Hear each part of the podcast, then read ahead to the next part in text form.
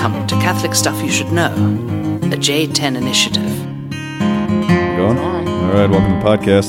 Father John, This is Father Mike. and we have a uh, European guest with Illustrious. us today. Oh, yeah. Illustrious guest, Father Joe McGill, friend of ours from Scotland. Yeah, delighted to be here. Welcome, Let's buddy. I'm told Yeah. he can't. He cannot be called Sir. No, or I'm not, sir. The Knight. no, I'm not the knight either. We I'm had- just plain old Father Joe. We, we had a uh, No. interesting conversation about um, some of our young seminarians making their own um, crests, and uh, and he's like, those actually mean something in Scotland. Like, Oh, yeah. McGill family name. There's actually a Yeah, Father Joe is definitely Americans. offended. You can't do that. Yeah, Like, it's just kind of like I don't know. It's one of those ones. I don't know if disgust. I'm not. This, don't feel as strongly as disgusted. No, I believe your words were it's.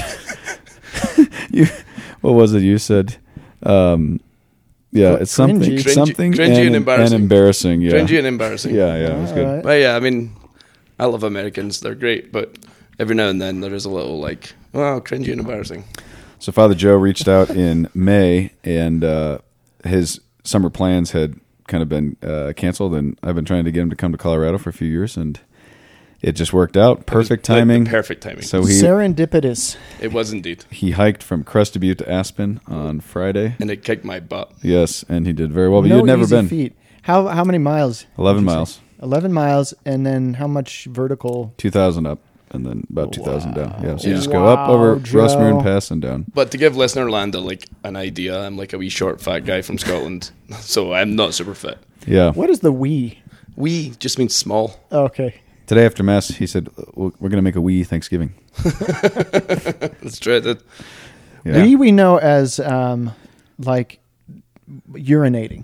oh yeah, yeah. It's not the same. We more mean it like, and there's an extra e, so it's W E E. Ah, okay. Okay. So that's like, Yeah. It's just We, small. It's just small. yeah. Yeah.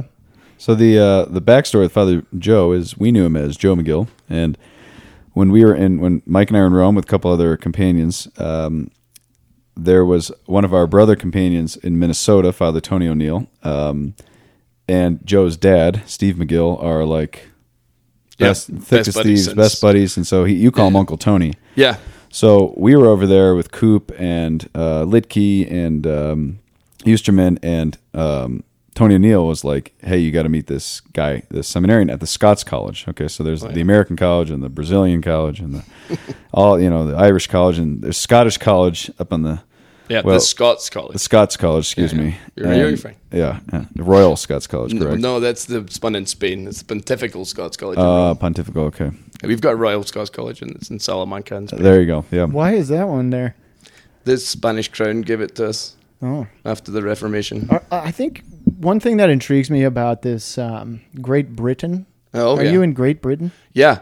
Yeah. So the- Great Great Britain and Northern Ireland is what makes up the United Kingdom. okay. So Britain it. is the United island Kingdom. that is Scotland at the top, Wales on the side, and England in the south. Do you feel like kindred with Canada and stuff? Like Canada, Uh, there's I mean, maybe there's like Nova Scotia, where a lot of like Scots, when they were clearing the Highlands and all Okay. that, they, they That's put your lots people. Yeah, they're, they're some of my people, but no, I don't know if, if I have a real affinity with Okay. Canada.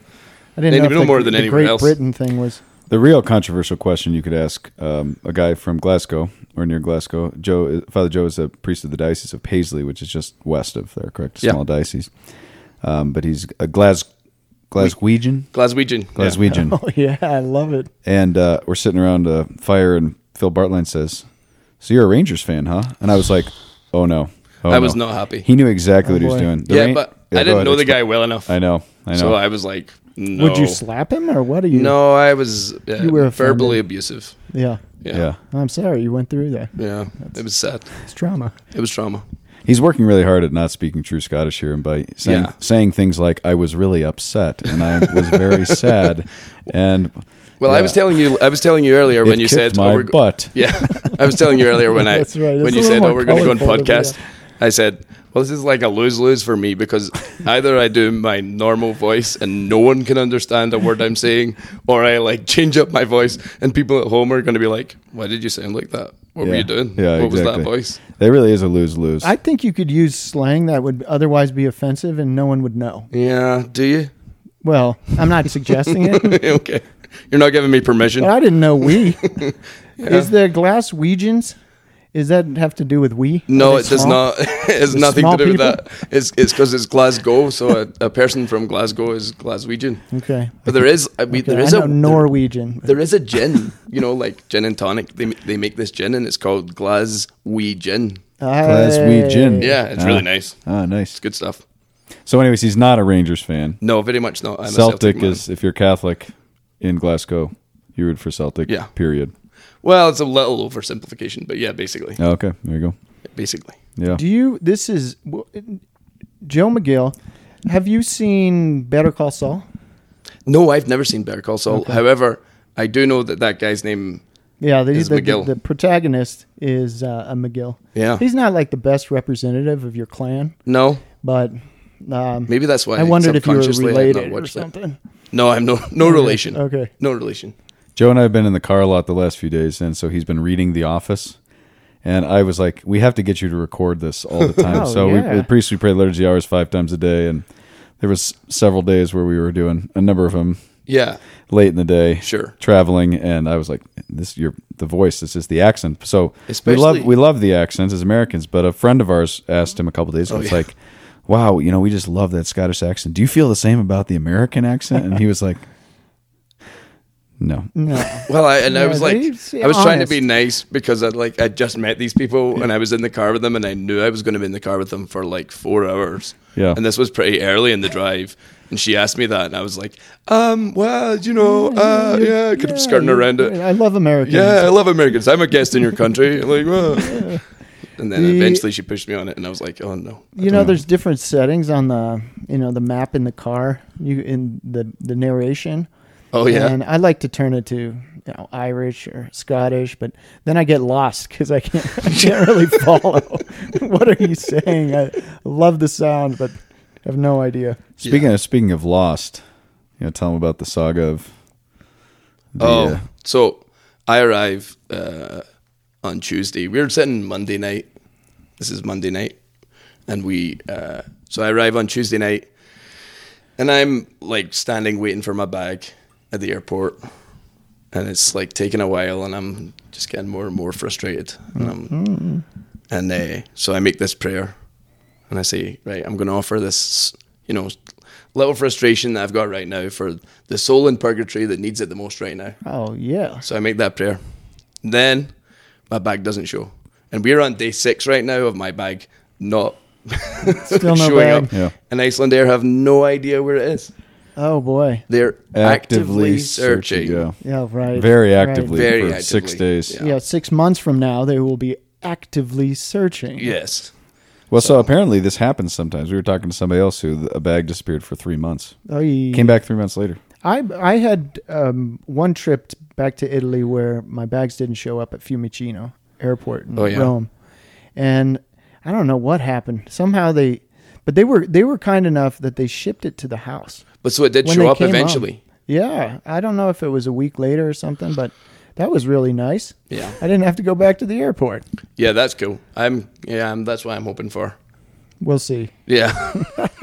Meanwhile, he's not wearing a shirt. and he's like this big Scotsman not wearing no, wearing a I uh, shirt. can for I just five assure days. everyone listening that I am in fact wearing a shirt? Okay, shirt. he's wearing a shirt. At, at present, he is wearing a shirt, but several days ago he was not. And if we can just divest in one more story, and then we'll move on to Yeah. the topic. We're in Crested Butte. Casey Van Pelt Yep. is talking to the owner of the restaurant. She loves his shirt, Casey's shirt, but Casey's not wearing it. Joe's wearing it because I don't have any other he shirts. doesn't have any clothes. And she's like, "I want that shirt. I have a I have a shop in, in the restaurant. This is the Secret Stash. This is Kylina, and a friend of ours." And Casey's like, "Yeah, sure. I'll I'll trade you that shirt." And he goes into buying the shirt. Yeah, and we were standing outside waiting. It's like a good five minutes. So she comes out and she's, she's like, "We got a deal. Give me your shirt. Take it off." So he's So- like, "Oh, okay." And I whipped the shirt off in the middle of like the street, and I know Crested Butte's not a massive. hands her the but- shirt. She walks away. Casey walks out with a hat on. Oh, I was gonna traded it for a hat. And I'm wondered if like, it's gonna be- Casey, that's not a good trade. but I'll take the hat. I was As like, long as you got I'm it. gonna need something. Yeah. So it's been a great few days. I'm so I'm really grateful to have uh, Father Joe, and I'm happy it's that been this awesome. worked out to podcast with Father Mike. Did Joe do any podcasts in Rome? You've been on I feel before. like you've been on before. I did one where we live podcasted in front of uh, in Bernardi, Oh, okay. but it was a mess. Yeah. Oh, And it was like question and answer session. Yeah, yeah, yeah. And it seems I just Those are all the- usually- I just got all the worst questions. oh. Live podcasts are usually a mess. You didn't ever play your guitar though. No, we had a lot of fun. Not on the podcast. Late nights with Oh, Joe yeah. playing his guitar and singing yeah. songs. Oh, yeah. This guy's fun. Good fun. Good All right. nights. Well, in classic Catholic stuff fashion, um, we are going to radically divert into Spain. And we're not talking about Scotland today. España, We are talking about the about Royal College. No, yeah, but we did mention it earlier. we're talking about the woeful knight. What is it? Uh, Yeah, your, the yours night till of the- death, the knight of the woeful figure. Yeah, we've got uh, the translation that I've been working with is the knight of the rueful countenance. Rueful Ooh. countenance. Woeful. This is Don Quixote de la Mancha. He gets that nickname because he was um, attacking a flock of sheep, and the shepherds did not like it. He thought they were something monsters or something, and uh, so they started throwing plums at him, and the plum knocked out all of his teeth and, and bruised up his face. So Sancho was making fun of him and called him the knight of the rueful countenance or the the ugly figure or whatever, Yeah. and uh, he loved it, and he took the name. and and he signs a uh, a letter to his beloved Dulcinea. He's got this lady because every knight has. We'll explain more here in a second, but every knight has a lady, and he always signs the letters "Yours till death." The knight of the woeful figure, rueful countenance. So, Nice. so the story of Don Quixote is the Well, he's can I say he's the el ingenioso hidalgo Don Quixote de la Mancha. okay. So he's the ingenious hidalgo is like a what is it? Kind of like a gentleman or something. Yeah, like a knight errant. Yeah, knight. Um, Don Quixote de la Mancha. The Mancha is uh, like a stain. A stain Now on a, Spain, but it's also the region of Spain, right? right. So it's kind of a right. play on words. It's a play. Yeah. This is where we get manchego cheese, I believe. Yeah. There you go. Is that true? Uh, I know very little about Better wear a Spain. I know very little about Spain. Very little about this book. I've read the first half of the. It's a thousand page novel um, in two parts, so I'm halfway done. So I can't uh, speak at all about the second half of it. But I'm here with a Don Quixote expert and a guy who I- read I'm the not sure I first would four it first that, four chapters of it. Also, so I do uh, love it. Yeah. So Joe knows slightly more than I do, but let's start by talking about a certain tattoo that um, a certain podcast uh, host might have gotten. Who, Uh, Joe? you wish. So yeah, this is my first introduction to Don Quixote. Was Father Mike twelve years ago, fourteen years ago? Yeah, when was I? It was like after the first year of being a priest. I got a tattoo of Don Quixote de la Mancha. It's it's based on Picasso's famous uh, Don Quixote, which is um, kind of like an ink, um, si- very simple representation of the Quixote with his uh, on his faithful steed Rocinante, and um, moving out to battle with Sancho Panza. I took Sancho out of it and um, changed a couple of things in order to reflect some of my spirituality and uh, love it. It's it. I, I, you you wonder if a uh, if a tattoo is going to age well. Yes, It certainly has. I love this thing like It the day. I got it. Did you ever think about doing color in it? I like the black and white, but Well, no, that's Pic- Picasso had black and white. Oh, yeah, yeah. No, I haven't. I haven't considered color. I just like it that way. Yeah, it's a fantastic tattoo and it's quite large. and I've got a very like pale, attractive gut, and it fits well with that. the tattoo has not grown in stature over the last 14 years, though. It's stayed in relatively the same state. It, It does kind of go in and out. Sometimes Quixote gets a little bigger, but uh, most of the time, yeah. So, what inspired that? If you don't mind us going into your What biographical details here for a So, well, I think originally it was a retreat that I made at the uh, during the spirituality year of seminary. Um, I had been in seminary, college seminary for two years, and um, then spent the whole year of uh, spirituality year in deep prayer, and then you you finish this first year of seminary um, with a 30 day Ignatian retreat. You work the spiritual exercises, and at one point in that retreat, I I realized I made this election and I recognized you know the voice of God and Christ calling me to to consecrate my my life to Him. So it was like I I know myself and I and I elected to Jesus. I'll follow you with everything, and I don't know what that'll look like, but um, here we go. The the ensuing days, I was reflecting on well, you know, priesthood, and I had come to a point where I had I, met enough diocesan priests and enough priests in general that I realized, or, or I had thought that priestly bearing and character is very stable.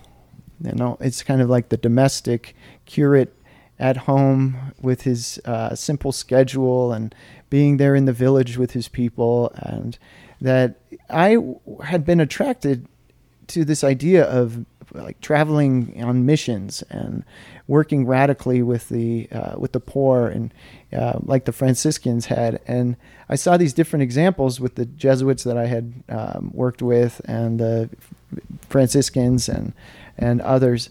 And so the diocesan priesthood just felt very boring and stayed. And um, so I told my director, I mean, I was really in this Ernstfall There you go. crisis kind of um, point, and I told him, you know, I, I got into this because I read the lives of the saints when I was a kid, and I'm an idealist, and I want I like radical life and doing things adventurous, taking risks, and one of those was going to seminary. I felt called to it, but um, I have come to this point where I realize that I'm not really fit for this. You know, I, I don't fit in these clothes of the diocesan priest, and maybe not priesthood at all. And I thought, well, maybe, you know, with this election, maybe I'm supposed to be like Saint Francis of Assisi, who's my confirmation patron and great hero, who was never ordained a priest. He was always a, a mendicant deacon. And I said, well, maybe that's what I'm supposed to. I don't even know what I'm supposed to do, but I don't fit. This is not going to work for me. I'm too wild. I'm too reckless. I'm I'm unst- not not unstable in a way that's like you know. Um, well, it's just it just doesn't fit, and it's going to be a difficult thing for me. I'm going to feel like a fool. I'm going to look like a fool. I'm going to fail through a lot of this life. And so I don't think it's the right thing. I love priests. I love priesthood. God bless everybody, but I got to go. And my director said, All right, well, you're so wise. Uh, I'll let you go, but only after you read a book. And he had me read Don Quixote de la Mancha. And this, of course, is a book about this um, old guy who puts on the, the armor on his shelf that doesn't fit him at all, and then goes on all these madcap adventures, and looks like you know. Well, he is a fool, you know, and he does crazy things, and he gets ridiculed, and it doesn't look good, and he's not like successful. He's never like really um, this. He never fits as the knight, um, but the part of the point of the the whole story is that along the way he's representing these great virtues of chivalry and uh, that had long been lost. People didn't care about these virtues anymore, and they um, they come to respect him in spite of all the madness and the disgust they have for Don Quixote. They recognize that this guy is really going for it, and there's something beautiful there. So I realize, of course, that um, there's we live in a time when Christianity is passe all of these virtues, this whole ethic is, you know, something for your grandparents, but it's not for the young and not really something worth giving your whole life to. And I, but I prayed, prayed about it and there were a lot of graces around. Um, you, the clothes might not fit for this diocesan priest. You might look like a fool and suck at the job and it's what you're supposed to do and hopefully it'll inspire people and work for the glory of God. And I said, I will be that fool. and I put on a Roman collar and got ordained a diocesan priest. So eventually it was like, you know, this was um, a great joy of mine. I love literature. I le- put a lot of work into learning Spanish and love that culture. And so it kind of came together to, to, and getting a tattoo with an homage that both represents, you know, the Don Quixote is Jesus and I'm the Sancho sometimes. Other times I'm got to be Don Quixote and just see myself as the the madman. Other times it's just I love like seeing madness and enjoying that. So uh, he's yeah one of my favorite characters, and I'm happy to, you know, kind of, uh, I don't know, what, what, did you say? It um, glorify, honor him. Honor is better than glorify by um, stamping him on my, branding him on my body. Yeah. Yeah.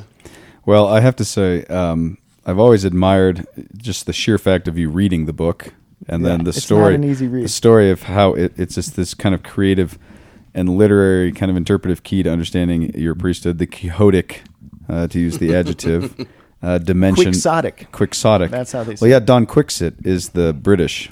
Yeah, they is say that what they say in Scotland too? quixotic. Quixotic. Don Quixote or Quixotic, Michael Rapp. The um, but I have to say, reading um, the first part of this has been simultaneously um, delightful and absolutely maddening. Yes. I've never read a book like this. Um, Yeah. there's certain kind of mountains that Joe was describing and passes you have to go over. We won't use Mm-hmm. the colorful language we were we was working with earlier, but we were just like, what is this? So it's it's a laborious, but there are moments of just absolute brilliance in this. And so the story, the the brief introduction to this is um, the author Miguel Cervantes is born in uh, 1548, I think, uh, and the book is volume one is written in um, in 1605. And so the 16th century Spain, and again, Mike, you can speak more to this, and we, uh, Father Joe was a historian too, so feel free to kind of chime in at any point. But there's this kind of deep sense of centuries of fighting the the, the Moors and and the development of the medieval uh, kind of codes of chivalry, and especially this notion of knight errantry that the knight errant goes out and it's just and the the literature and the novels that play out. I mean, they really Saint Not Ignatius. novels yet, but Sorry, not novels yet. This is the first novel, but mm. um, yeah, you got, you Yeah, I think play into that. one of the cool things about Spanish chivalry in particular is that it's way less complicated than other European chivalry. Mm. Because in you know Germany or France or Scotland, the knights are fighting other Christians, mm. right? So there's complication there. There's like a, a like there's grey areas, but for the Spanish chivalric like culture, there's no grey area. They're fighting the The Ottomans, yeah, yeah, the the Ottoman, the, Moors. the Moors, yeah, the, the, the Yeah, that's interesting. It's, it's it's the Islamic State that they're Mm. fighting. So the the at least for their thought, it's way less complicated than Yeah. it is in other places. So Spanish chivalric culture is is different in that way. Yeah, that's that's actually really and the romances uh, near the end of the 16th century were still in vogue. It was still very popular to read these uh, these stories of the great a- acts of the knights errant, and um, the it was it was seen as something of the past for sure, but it was uh, they were still popular stories. Yeah, because the the like Reconquista is done for about two hundred years at this point, right? Something like that. They're fit, they've they've taken the whole of Spain, so it's it's the past, but it's not quite like Yeah. it's not so far away. Well, I mean, Miguel de Cervantes was in the Battle of Lepanto. I mean, there's still a lot of tension in this kind of Ottoman Empire and the Europe, and um, so he's well aware of that. It's clear within the book. Um, but what was, I was going to say that this is considered the first novel in modern history, and that because the the books, the romances on chivalry, are just chronicles of great adventures, but they don't really pay a lot of attention to um, the the the thoughts and kind of what's going through the the knight's head and. Um, and then an arc of development within a character, which sort of characterizes the novel um, eventually. Well, with this is the first, you know, the precedent. So you would say what describes the birth of the novel is the study of the person itself versus the telling of the events or, or kind of the history of, of persons Yeah. involved. But this is the story of a of a man, of a mind, of That's it. yeah. Yeah. You're getting into the kind of And you have some like autobiographical stuff previously, like Augustine's Confession or something Right. that's uniquely psychological. Right. You know, he's exploring his own thought process and his own growth. But that was very unique.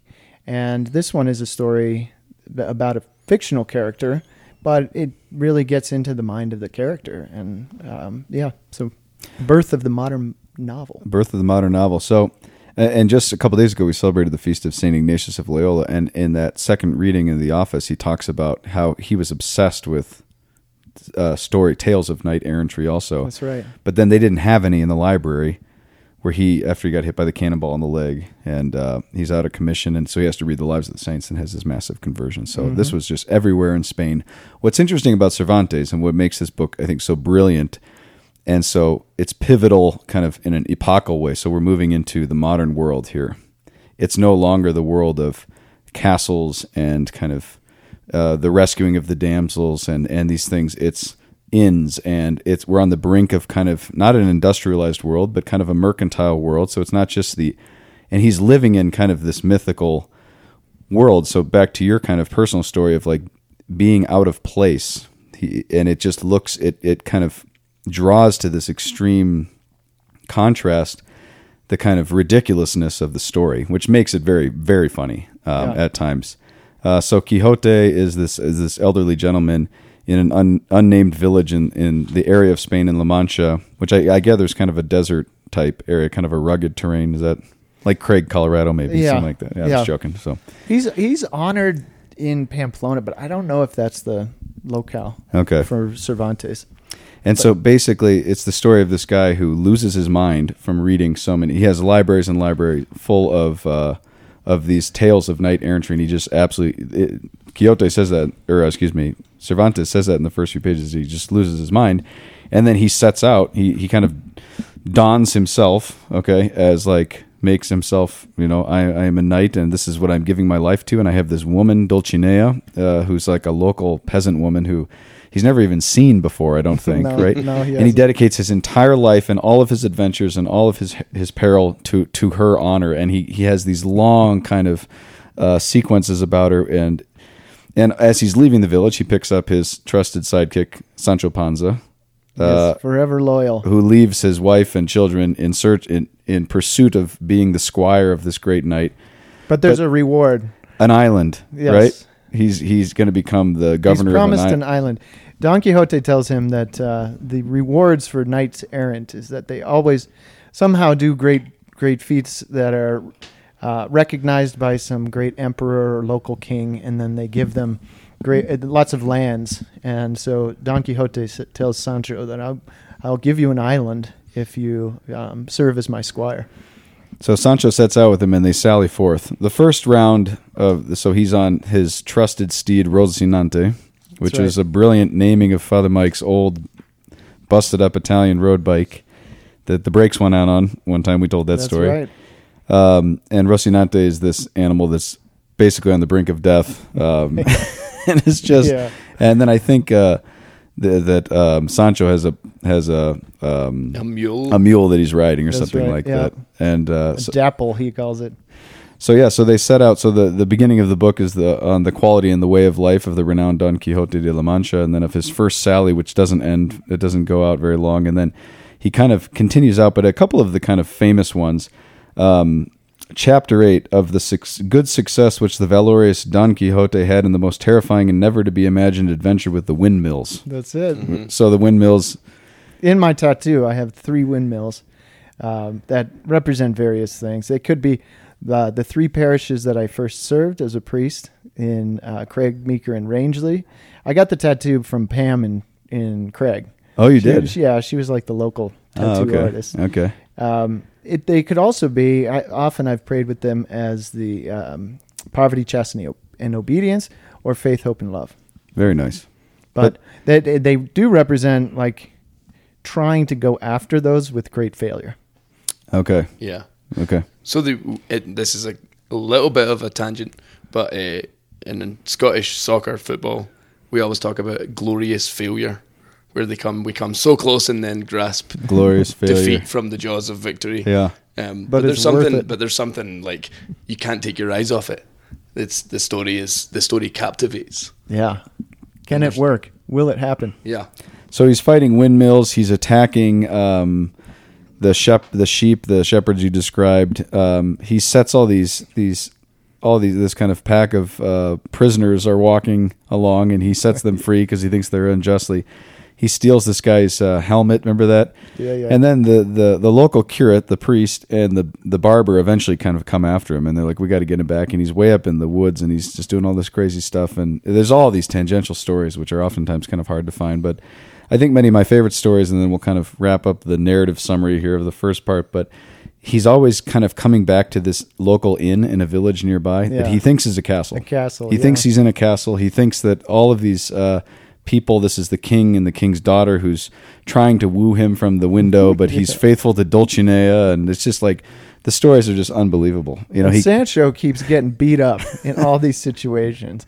There was the so the the the daughter of the the innkeeper comes sneaking in, thinking that her lover from town has come to visit her, and um, in the dark, she ends up like kind of crawling into bed with with Don Quixote, who like throws her out because he's got his Dulcinea, and of course I am worthy of such, you know, interest. But uh, she then she runs into Sancho, and they think that Sancho is making a move. So when the innkeeper and his wife come in, um, they attack Sancho, and he gets blanketed. He gets a blanket thrown over him, and he gets beat thoroughly. And uh, so all throughout book one, he's always reminding Don Quixote that um, that Quixote is not fighting great adventures. He's just getting Sancho in trouble and blanketed left and right. And then once in a while, you have Quixote who will snap at Sancho because Sancho will say, "Those weren't dragons; those were windmills," or "Those were not like um, the, you know the great the great uh, Turkish army. That was a bunch of shepherds." And Don Quixote would remind him, "No, there is a great wizard who has vexed us. And right, we're under the spell. confused you."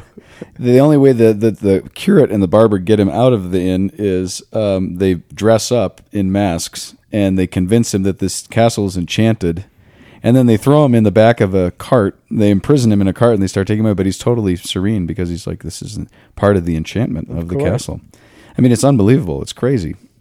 But I, here's my the question this whole podcast hinges around, um, and it it ties into something I read years ago um, with Balthasar, "Glory of the Lord," Volume Five, uh, on metaphysics in the modern world. So he's dealing with the question of what does glory or beauty look like in the modern world. Yeah, And he's, he- he's gone through Greek tragedy Right. and um, through different Christian authors and tried to track the movement of what is glory and how does that point to Christ ultimately.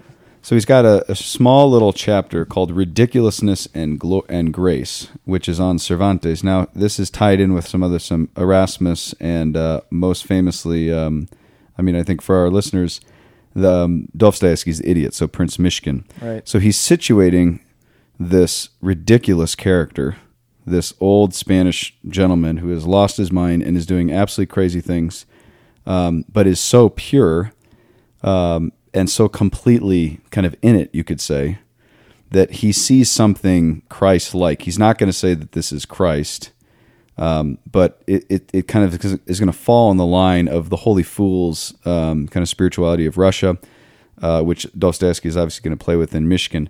So, my question is, and this is the question I've been carrying with this book, is like, what is the difference between just absurdity and madness?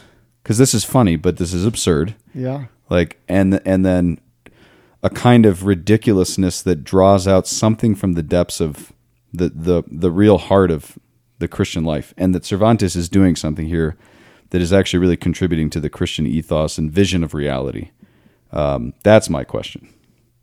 And I know you've thought about this, so you well, know. I have. I mean, I'd have to think about. Did did you? So I haven't read the Balthasar chapter in a minute. So, is there a, a particular point that he makes in terms of explaining that connection that he, you know, he sees? I mean, I would. eh, So there's there's different facets to it. Okay, one is just the um, the innocence of Jesus and his idealism. He has come to represent God and to um, to preach the kingdom of God in a world that has it where it makes no sense. It, it, it makes makes some sense to the people who are faithful Israel and have read the scriptures, been informed by the scriptures, and heard the promises of God. But it's kind of storybook stuff.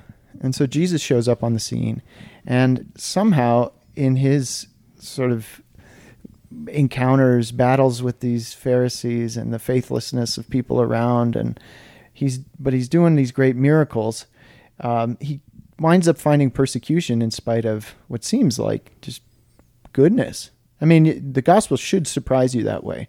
Like, how is this really nice guy running, you know, being attacked left and right? And um, yeah, this the kind of purity of intention, the nobility, uh, yeah, a lot of the virtues I think that Cervantes is trying to celebrate. Um, but there's something that, that that doesn't fit, you know, something holy. Holy means outside of the world or apart. So when the holy breaks into the world, it just doesn't make sense, and it's very hard to accept and understand. And that's true of of Christ, almost like a prophetic figure. But the prophecy was always weird. You know, Jeremiah, take your loincloth and bury it, or you know, to run around the city for three days, and it's like, well, how is this supposed to make any sense or like achieve a, purpose?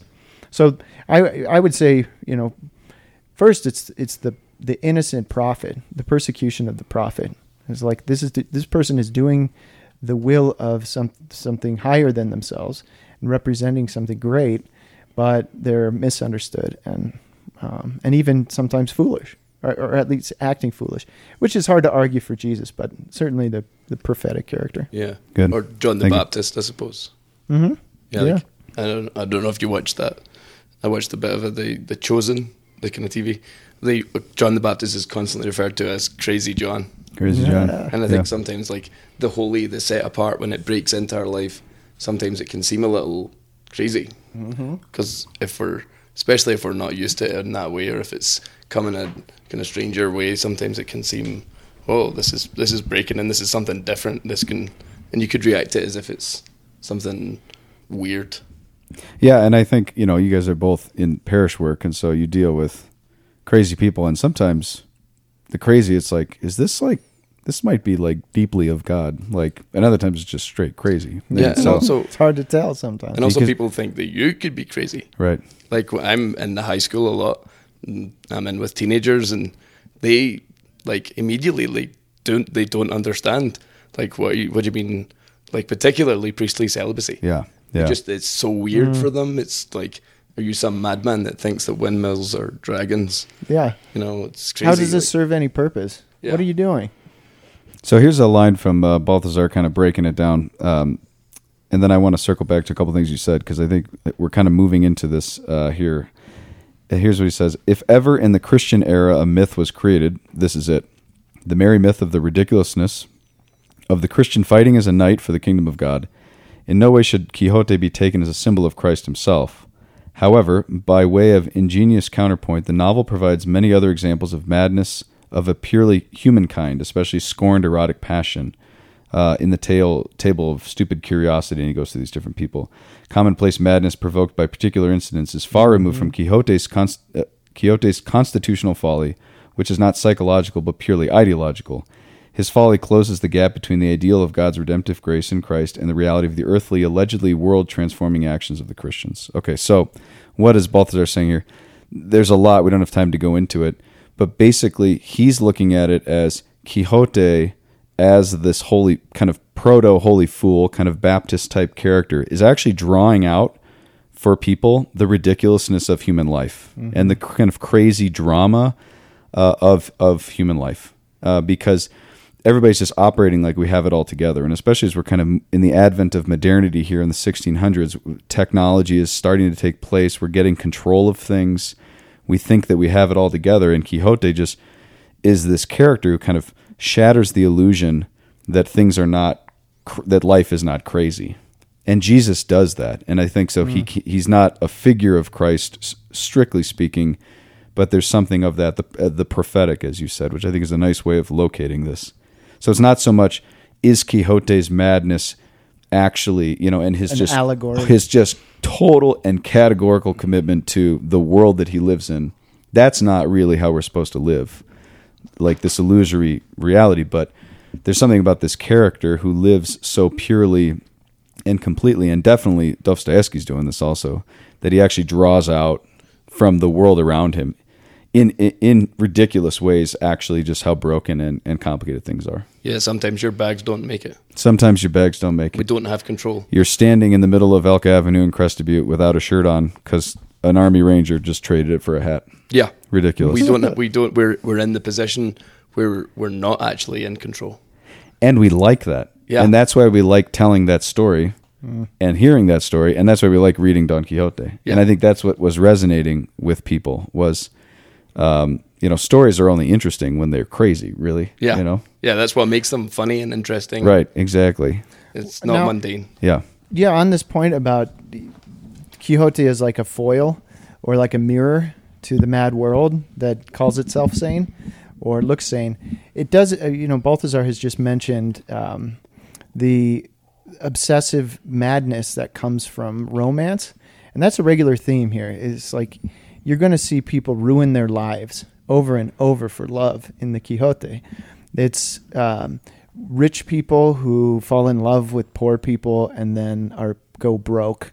There's a, a guy who runs after a shepherdess and ends up totally mad, naked out in the you know just a, like a a, a sane guy otherwise who is um, drawn into madness by love. It's like Cupid, you know. Uh, but at the time, this makes perfect sense. You know, you're allowed to go crazy for the right reasons, and there's a critique that says, "Is that really? Is that life? You know, are you supposed to to stay miserable and for for ten years, wishing that you were with this, you know, lover or whatever, this infatuation, and ruining your life?" And uh, and then you have Quixote with his his crazy life, but it's awesome. You know, he's doing really cool stuff, and he's being praised by people around the world. By you know, part two, there's novels written all over the world about this crazy knight, and so there's a question of like, what is the glory? And you can see that. You know, you can see that in our own time.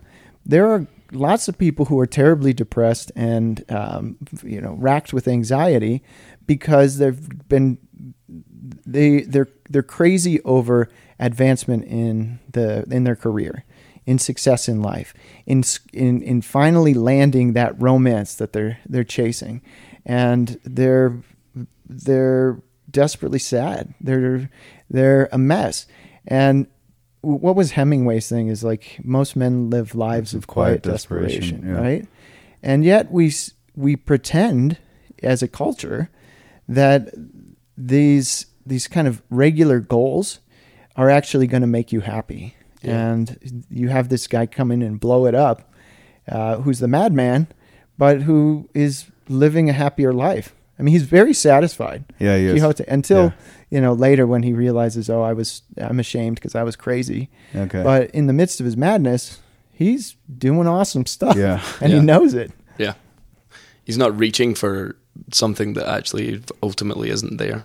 Yeah. Well, he is, but he doesn't know it at the time. But he's showing everybody you think your you think your life is you know you think your priorities your interests are, are making you happy. No, no, they're driving you sad and nuts, but a different kind of nuts, just a miserable one. So if somebody's listening to this and, and says, okay, like we're we're hitting on um, kind of a contour of the Christian experience, especially in the modern world, you describe that of like, you know, or, or as you were saying, Joe, just like we look ridiculous. Celibates look ridiculous in the 21st century. People just, I mean, they think it's just absolutely third eye on your forehead, kind of looking at you, you know. Um, so, what does this actually mean for the Christian? Like, what do we have to learn from from what is Cervantes doing that we have to learn from? And is he doing something directly? Because sometimes I wonder if it's more of like he's making a cultural and a comedic move that is coming out of a deep Catholic culture, but is not explicitly. He's not explicitly doing this as some. Well, he's a good Catholic to yeah, the end. right? Yeah, Even if he was he was censored, he was jailed, all kinds of but stuff. the book doesn't very lead interesting but that way. but the book doesn't lead that kind of overly christian no way. like, Yeah. it- you know like i mean it's obviously coming out of a it's just steeped in the you know spanish catholic and world Quixote's not doing great things for God or anything like Right, that. right. He's his his greatness is for his Yeah, his own glory. and, and his own glory, right? so what's the kind of takeaway either for reading this or from like listening to this in terms of just like how do you like locate this into the the person's life Because that's I, I'm also struggling with this. I'm not asking this. Well, let me let me tell a little story. Um, this is kind of digressing to my point, but I think it is, you know, sort of an illustration. I, I did a wedding, and I was at the the reception. Now, when you go to as a priest, when you go to a wedding reception, there's a few kind of I don't know sad situations, or at least I find boring, which is the the couple they want to they want to assign your seat with the two problem people. Okay, one of them is that's my cousin. They hate church, so you go convert them, and they're really annoying. It's hard to sit with that guy, and uh, it can make for a miserable reception if you just want to go and hang and dance and meet people and whatever. The other the other terrible person to sit with is oh well, I hope this isn't going to be remembered. Um, the the other terrible person is the super religious person in my family. I'm going to put you with Aunt so and so who's really religious, and then they just want to talk religion and dote over you. You're just amazing, and it's really annoying. You know, um, I don't know. Hopefully, you know, that's not good advice for anybody who's trying to sit their their friend. Yeah. Okay, so I go to this rece- reception, and the lady is the the religious one, and um, she tells me, um, "Oh, I'm just." She's been drinking a little bit. Oh, I'm just so sad for you. I just wish that you could get married. Oh, you you guys, I don't even I don't believe it. You're so sweet. You're so you're so great and you can't have this the great joys of marriage, you know. And then as she's drinking a little bit more, she spends the next 20 minutes telling me how terrible her her married life is. She's getting a divorce, her kids hate her and haven't talked to her for a long time, and how everything is just blown up.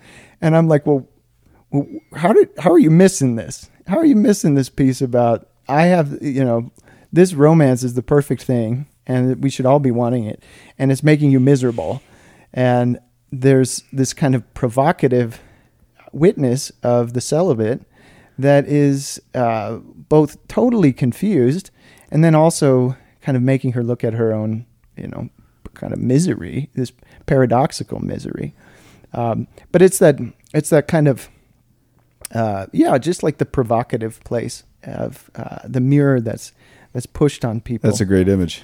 Yeah. Yeah. Joe, go. Do you want to add to that? No, just to to to add, like it shows us and reminds us if you if you're reading this book that like it brings out this idea that you know hey we don't actually have it all under control. And you know you could be you, the the control could either be the people who are looking at Don Quixote and thinking we need to get rid of all these romance books and you know get laughing at them or the, the Don Quixote could be the one who's completely out of control and showing us our our own thing. But I think for me the idea is, you know, where's we don't actually have control of of of life in general. Like things happen, you know, bad things can happen and crazy things can happen, and to be kind of, you know, not attached. It's this. I think it's the attachment thing to the world. Yeah. that, that like brings up for me. Anyway, I love that, and Yeah. I I I think that you know from Balthasar's perspective, um, beauty is something that um, we first perceive and then enraptures us. So um, Quixote is the ultimate uh, obsessed lover with the ideal of beauty. He sees things Yeah. that are not there, but he sees in an inn a castle. He sees in a kind of a, a, a prostitute hanging out in the inn, like you know one of the great kind of maidens of the of the country. He you know he's he sees things, and so so there's something about how beauty does captivate it, and it does play off like with all of these kind of ridiculous situations, many of which are driven by the the deeply erotic nature uh, within people. But it, there is something about beauty kind of driving, and it puts us into this position where we hit crisis, things collapse, we grasp for control, we think we have it all together, um, but we have to be able to laugh. Yeah. And, I, and the sense of humor is, as Ratzinger said one time, the measure of faith. I think that's a I very that. I only just heard that. very interesting insight. That's in introduction. I think it's an introduction to Christianity. But um, Joe and I were talking about this recently. We were talking about just working with uh, young guys in seminary who are more tratty, and we're kind of like we agree on this point. It's like you can be tratty, but you got to be fun. yeah, Don't be a jerk, and don't just be Yeah, sullen. You know, point. like you got to be you Yeah, got to be able to can do laugh. You got to be able to self deprecate. Like Yeah. we just had an amazing conference with Larry Chapp, and he was just such a delight because he's brilliant, but he's just the humility and the levity and um, And there's so there's it's so attractive when you see someone who doesn't take themselves too seriously. There's the right amount of seriousness, but also like a willingness to be ridiculed sometimes, a willingness to take ridicule and to laugh at yourself. Like one of the things that oh, I've always found super um, inspiring about you, uh, Mike, was your just total ability to like not take yourself too seriously. you know, I'm not, uh, I'm not worth taking seriously. yeah. but, but you think about this like in an extreme way um, that Don Quixote is written at the height of the Spanish Inquisition. yeah.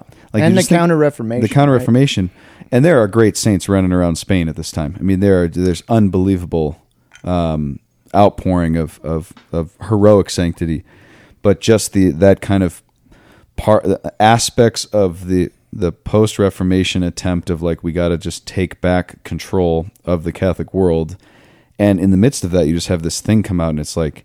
Yeah, but this is all ridiculous in the end, right? I mean, like, it's only Jesus who provides any kind of stability. The, the world is really illusory, and, and it is filled with just these these desires that are absolutely irrec- irreconcilable. And we have to be able to laugh, but we also have to be able to have hope. Um, sure, because our home is not this world. Right. This is not what the this is not the point of it. We're to know, love, and serve God, and to be happy with Him in the next. Right. You know, and it's it's the the life to come that we're that we're looking forward to. Our home is in in heaven. Ultimately, that's where we are aiming for. And if we put our hope only in this world, then we're going to find out that it's all ridiculous. Yeah, I th- and I think of faith alongside humor. It's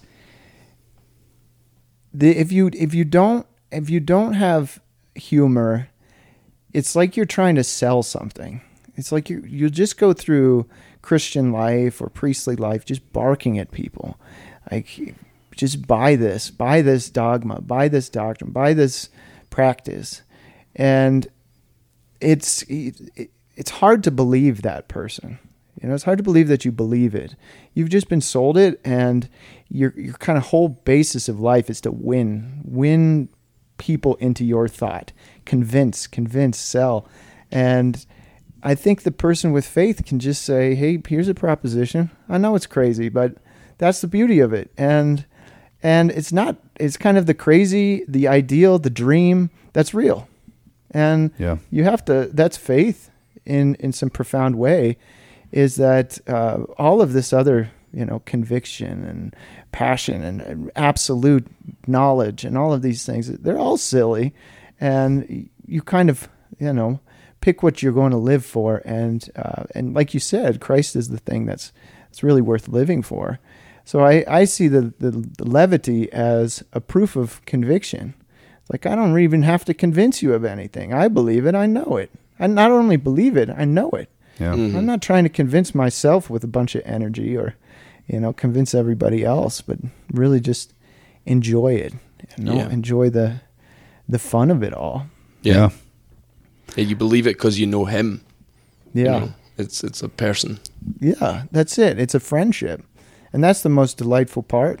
Is that it's not there's a there's dogma that helps us to understand everything, and it itself is just like really fun and fascinating to get into. We're theologians, but yeah, it's that friendship. You know, it's walking with the walking with the madman or with the saints. Maybe I think of the saints as the Quixote figure. Uh, you know, the ones that s- sell everything and go for this wild dream that Jesus had and presents to the world that is uh, more beautiful than anything else. Well, and you're off that 30 day doing the exercises, and and Balthasar, being a Jesuit for most of his life, is going to say there's massive parallels between Ignatius and and Quixote, and what Cervantes is doing here. Um, it's hard for us not to read ridiculousness as the absurdity of kind of the existentialist mind of the last century. So just the kind of meaningfulness of things or meaninglessness of things Yeah. versus no the world as this self-contained reality that's supposed to be completely ordered and make us very kind of comfortable and kind of perfected as you said like removing the kind of pilgrim aspect of life.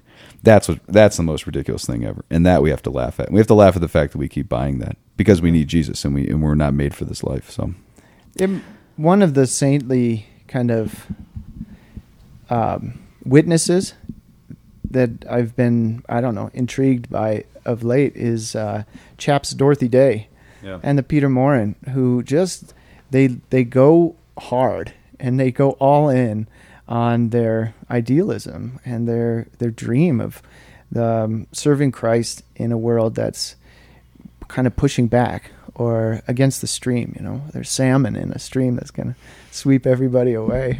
that was a prequel, folks. The salmon, the salmon the thesis. story. Now, here's two two other um, kind of tidbits about Cervantes that are not related to the conversation.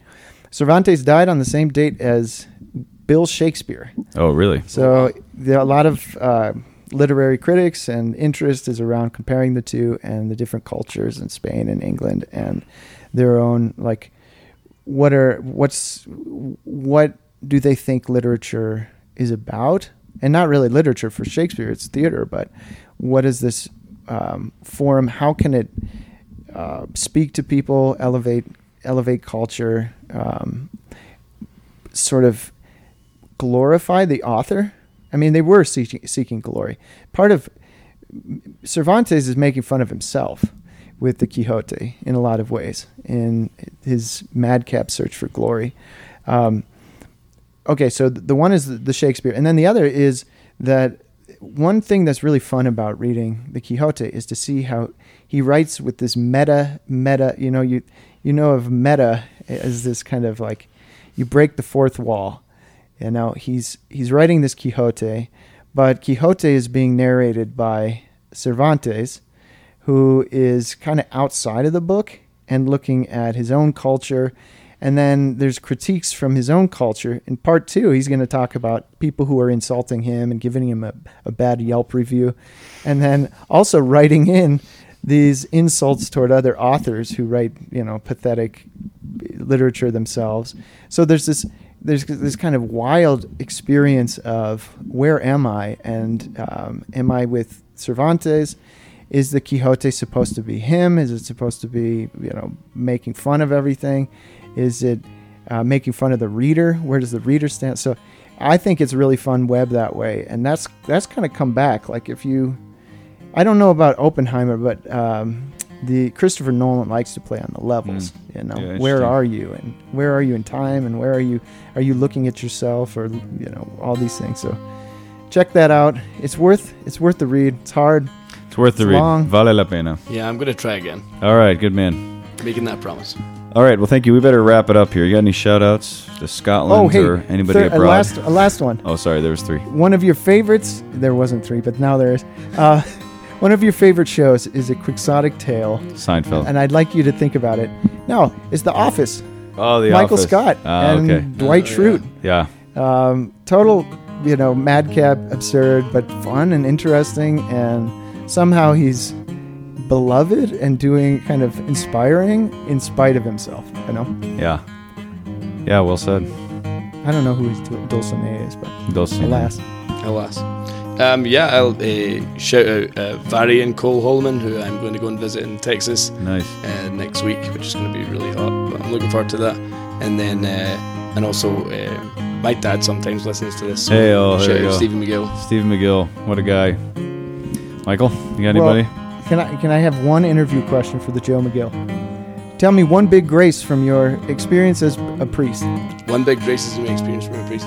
Um, one thing that sticks out the most is the absolute joy of receiving someone into the church Mm, and being the one to do that. So, um, shout out Ellie Rogers, who's uh, a girl from the high school who, who wanted to, to become a Catholic, and so that really is like a huge joy. Is yeah, is bringing someone and being able to be the person to do that. yeah. It's just incredible. spiritual fatherhood Yeah. and giving that life, and seeing seeing the joy of you know, the Christian life. Well, praise God. Uh, I'm going to shout out um, and Meredith White, whose uh, wedding I've just done, and it was beautiful, and I'm proud of them and excited for them. There was also a young man there called Rob Martin, who is um, headed off to seminary in Lincoln, I believe, and uh, just a real nice guy to talk to. And I wish him well with the uh, journey into seminary. And um, you know, I encouraged him to to keep his eyes on Christ. That sounds so you know cliche or something, but I really felt you know that this guy was was ready. Nice.